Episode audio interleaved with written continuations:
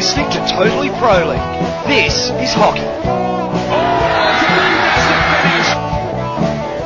There's a deflection shot, beats the keeper. Play waved on, there's the shot, goes goal Blues. And welcome to Totally Pro League. As you can hear, things are a little bit croaky here this week at Totally Pro League.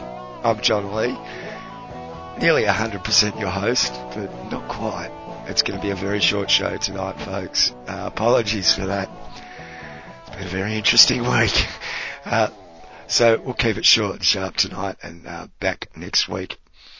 Hopefully big and bright and bold, just like the Pro League. Uh, so let's go back, shall we? Let's go back to last week, as it turned out. Uh, back to the 22nd of May, and we had a double header at the uh, Krefeld Hockey and Tennis Centre in Krefeld, and it was uh, Germany taking on Argentina in that double headed. It was the men that got things underway. Sorry, it was the women that got things underway at 6:30 p.m. local time, and uh, well, an intriguing game, um, and one Germany will feel that they they probably didn't get the most out of it that they deserved, but Argentina, quality side, and they just can do things when they may need to do them. Um, it was 1-0 to Germany all the way through until the final five minutes of the game, thanks uh, to a goal in the 33rd minute from uh, number 12, Charlotte Stapenhorst. And then uh, the Argentinians just revved it up in that last few minutes. A goal in the 55th minute to uh, number 32, Valentina Costa, and then in the 60th minute, a goal to number 25. It was Silvina D'Elia. Uh, both penalty corner goals. And a fascinating game. It perhaps didn't really crank up to the end there, but uh, one Germany no doubt will feel they let slip, and one Argentina will be happy to bank. Uh, then we got on to the uh, the men's game a little bit later. That was at 9 p.m. 2100 9 p.m. Sounds fairly late for a hockey match. But nonetheless, Germany and Argentina and the men got underway there at the Krefelder Hockey and Tennis Club. And, uh, wow, three all at full time. Uh, quite an amazing game. Germany opened the scoring in the fifth minute thanks to number 12, uh, Tim Hersbush, Hersbush. Uh, that was from a penalty stroke. Uh, that took until the 33rd minute for Germany to add their second. Uh, little after leading 1-0 at quarter time, and that came courtesy of a penalty corner to number six, Martin Häner, who else? And Argentina hit back a goal, uh, just following the German goal to bring it back to 2-1 in the 33rd minute. Again, a penalty corner, number 13 responsible, Leandro Tolini. And then Argentina 10 minutes later, just before three quarter time, slotted a field goal through number 16, Ignacio Ortiz. And, uh, went to the last quarter locked at two all. Uh, Argentina looked like they're on the way to uh, winning that game in the 48th minute when a field goal to number 26 put them a goal ahead. It was Agustín Mazzilli slotted home there and then Germany in the 56th minute scraping the equaliser from a field goal to number 11 and that's Constantin Staib. 3 all off to the shootout and uh, what an interesting shootout was all five of the starting shots from the shootout, not sure what we call them, uh, scored. So we went to the sudden death. Uh, Niklas Wellen from Germany managed to slot his home past Thomas Santiago, and it was left to uh, Matías Rey to get past Tobias Walter. Unfortunately for the Argentinians, he couldn't do it, and Germany took the bonus point in that game after the three-all draw, 6-5 in the shootout. Then uh, we uh, got to the last game for this particular round. Don't worry, it's all heating up very soon, folks. And it was China versus Belgium. It was played at Wujin Hockey Stadium. So the Chinese, the home team there, got underway at 4 p.m. on the 25th. And, uh, well, once again, we had a, a game that Um, one team probably felt they were they were in the box seat for them, just had it pinched off them at the end, and a three-all draw was the final result after China opened in magnificent fashion with a penalty corner goal in the second minute to number 19, that's Zhao Zhang and she managed to score there just two minutes into the game, followed up by her teammate number 11, uh, Yu Liang, in the third minute with a field goal. So that led the the Chinese into uh, quarter time, leading 2-0, a lead they maintained throughout the second quarter uh, to finish at half time 2-0 up. Belgium, though, came out uh, just three minutes after the half-time break and scored a penalty corner through number eight. It was Emma Puvrez. And uh, then China, though, hit back in the 40th minute. They uh, maintained that two-goal barrier thanks to a field goal from number 12. It's Ki Guo. Uh, so they led 3-1 at three-quarter time, thinking perhaps uh, if they kept the momentum going, they were in for another win in this Pro League. But unfortunately, Belgium got on their skates in the 51st minute. It was number 14 uh, Emily Senia, who scored from the field, and then in the 53rd minute, goals seem to come in batches here, uh, number 17 for Belgium, and that is Michelle Struijk. She managed to slot home a penalty corner, and the score remained 3 all at full time, which led us to the shootout. And once again, uh, the shootout went through all of the uh, the original five shots that you get, or shoots, uh, what both teams missing one, so it was locked at four all before we entered the Southern Deaths, and it was um, up to Alix Gerniers from Belgium to slot home the winner there after Meiyu Liang had missed her shot, well kept out by Aisling D'Hooghe, and um, fantastic game actually. I, I quite enjoyed that game. I couldn't see as much over the week as as I wanted to, but I certainly got a hold of that one and um, interesting team, both of those, up and coming in different ways, it might be said. And um, I'm sure, perhaps not this year, although I do think Belgium may very well get to the finals uh, next year. I'm expecting big things from both of those teams, and perhaps uh, shake up a couple of the sides that are at the top of the tables there. And uh, why don't we take a look at the tables? Well, first of all, let's get to the goal scorers. First to the men. Nothing much has changed there at the moment. Pau Quemada still sits on top with eight goals, seven from the field.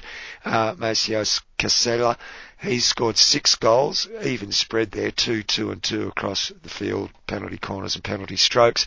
And then Phil Roper, uh, is tied in third place with Sam Ward, both from Great Britain, both on six goals. Phil has five from the field. Sam has two field goals and four penalty corners. Um, oh, Usually I do the percentages. I haven't even got around to that this week. Um, 182 goals scored across the 34 games. 126 of them scored from the field. So that's going to still be quite a healthy around that 70% mark, you'd think. Not much has changed with the ladies goal scorers either. Merry, Olivia Merry is uh, still out there on top with eight goals, five from the field, two penalty corners and a stroke. Savannah Fitzpatrick is still in second place with six field goals, and Frédérique Matla from the Netherlands on five goals, three from the field, a stroke, and a penalty corner. Of course, they'll all have chances uh, to increase those totals in the month of June. We'll talk about that very shortly. The upcoming fixtures, plenty of games happening. Before we head into uh, that June bracket of games, where do we stand? Well, for the men, Belgium are on top they're sitting on 83.3% from only six games played. Australia haven't played for a while. They've played nine games, but they're still on 81%. Netherlands are in third place after a slow start, it must be said. Uh, they've played seven games. Uh, they're sitting on 57%. Great Britain is on 54%, having won four of their eight games. Then Argentina who played 11 games, which is working against them at the moment for 51.5%. Germany, 41.7%. Eight games played, only two wins, which may very well cost them as we come down to a, a fight for that final place in the four. Spain, pretty much out of it, 33% with 10 played and no wins, and New Zealand have played nine games. Haven't scored too many points either, just uh, the two shootout losses for 7.4%. For the women, it's the Netherlands sitting on top They've played eight games. They're on 87.5%. Argentina, 14 games played. However, they do have a really healthy percentage at 83.3. I, I would imagine they're going to finish, uh, if not top two, certainly in third position. Australia have played 11 games, which will is potentially going to hurt them, but they have a fairly healthy percentage of 63.6% uh, pick up the odd win in Europe during June, and the, the girls will very much cement their spot there. Then Belgium, who'd probably be hurting about not picking up the full three points from their game against China. However, they did pick up uh, the bonus point in the shootout uh, the draw point. So from their eight games, they're going at 62%. Once again, still a fairly healthy percentage in respect to the rest of the competition. Then Germany in fifth place. They've played nine games. They're on 51.9%. Great Britain are in sixth place. Uh, 10 games, 36.7%. It's slipping a little bit from Great Britain with just the two wins. New Zealand, 11 games played, 36.4%. Then China, who's played 14 games, They've had three wins and are on 26.2%. And the United States, who did manage their a one win last week, uh, they've played 13 games on 17.9%.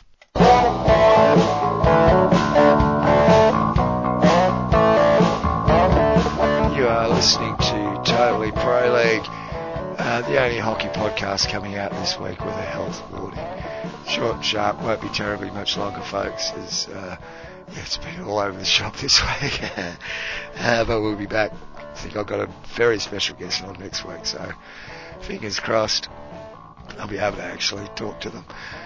Now, last week, uh, you may remember Ashley Morrison and myself were having a little bit of a chat about how the Pro League works with percentages and points, and um, and I was under the impression that points at the end of the day was what's going to count in ranking teams, and Ashley didn't think it was. He thought it was percentage, and we had different views because neither of us had done our research properly. Uh, we did chat about this months ago on the uh, the reverse stick. Uh, I forgot completely all about that. Of course, Ashley has uh, come back to me and informed me of exactly how it works, and it's percentage that will govern govern the final standings of all teams. That's the number one criterion. So higher percentage will be the higher place.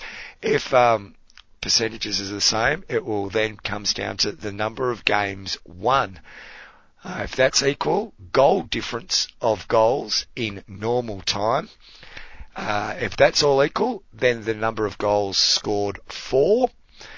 Um, and if after all of that they're all level, it will be taken on the aggregate of results between those two teams that are drawn together on the same number of points. Hopefully there won't be three teams. You know, that would be unlikely.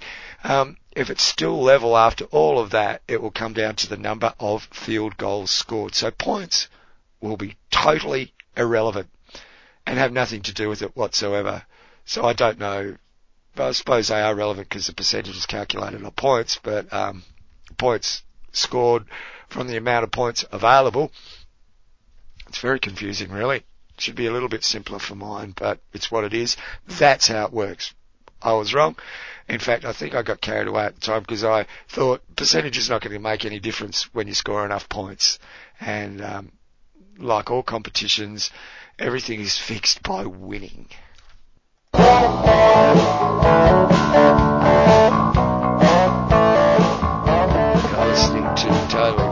Just about to wind up, folks, because obviously this is uh, proving to be quite a difficult episode to get through. Um, and uh, I probably shouldn't be talking at all, full I've been told not to, so uh, I'm going to. Let's have a look at the games coming up. Um, June is just around the corner. I'm recording this on the Thursday, the 30th, uh, reasonably late, early in the evening. Um, and we've got some games coming up tonight. It's Belgium at home taking on Great Britain. Uh, 8:30, th- sorry, 1:30 p.m. for the uh, the men and 3:30 p.m. for the women. Those games will be played local times there, so good time slot for me to be watching. Then we get to June, or as I like to call it, the Beatles' 1964 portrait. And uh, what a month! I think there's 40 games across 23 days. Between the uh, the last round games on the 23rd, there's a three-day break before the semi-finals get underway in Amsterdam on Thursday, the 27th. Netherlands will be playing on that Sunday, as will Great Britain, New Zealand, Belgium, uh, Argentina, Australia. Um, so there's not very much of a break between being in the action and getting to the finals. Uh, the, the men's semi-finals will be on the 28th.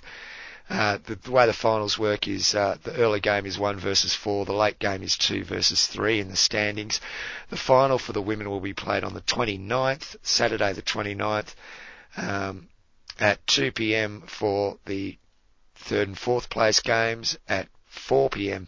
for the big grand final match. That's for the women. The men's will be played on the 30th, Sunday the 30th, uh, 2 p.m.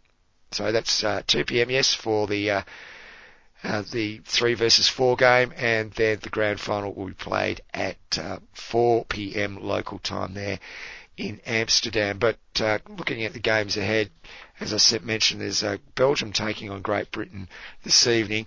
Then on Saturday, uh, two women's games, Netherlands versus Germany. Uh, that's getting underway. Well, according to my sheet, but I'm being told mine's wrong. Uh, it's at 6 p.m. local time in the Netherlands, and then the US take on New Zealand at Spooky Nook, and that game's getting underway at 7 p.m. local time. Uh, then on to the Sunday games, and it's Belgium versus uh, Great versus Germany. That's the men's game. That's getting underway at 1:30 p.m. Then Belgium takes on Germany in the women's side of things at 3:30 p.m. China's taking on Australia at home up in Wujin. That game gets underway uh, local time in China at uh, four o'clock, which is good for us. And then uh, Netherlands take on Great Britain. And that game getting, then the men's side of things, that getting underway at 4pm local time there in the Netherlands. So, uh, some big games coming up this weekend, and then there's another game, couple of games coming up on Tuesday. The Netherlands are taking on New Zealand, both the men and women. Uh, the women will kick things off at 5:30 p.m. and then the men are underway at 8 p.m. It's Tuesday local time there in the Netherlands. So one, two, three, four, five, six, seven, eight games over the next uh, six or seven days to sink our teeth into in regards to the Pro League, and uh, games really now will start to define exactly how this inaugural season of the Pro League turns out. Uh, look, get onto your hockey.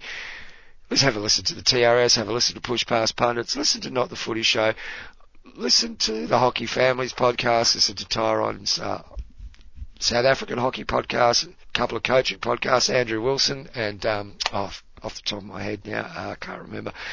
Look, there's lots out there. Look for them, listen to them, engage with the game, and enjoy it. Love it. Well, that's about it from me for this week. Uh, we'll be back with uh, hopefully a couple of special guests, at least one, next week, and plenty of hockey action. There's plenty coming up in June. Don't expect to get much sleep if you're southern hemisphere, and if you're northern hemisphere, enjoy the beers while you're watching. See ya.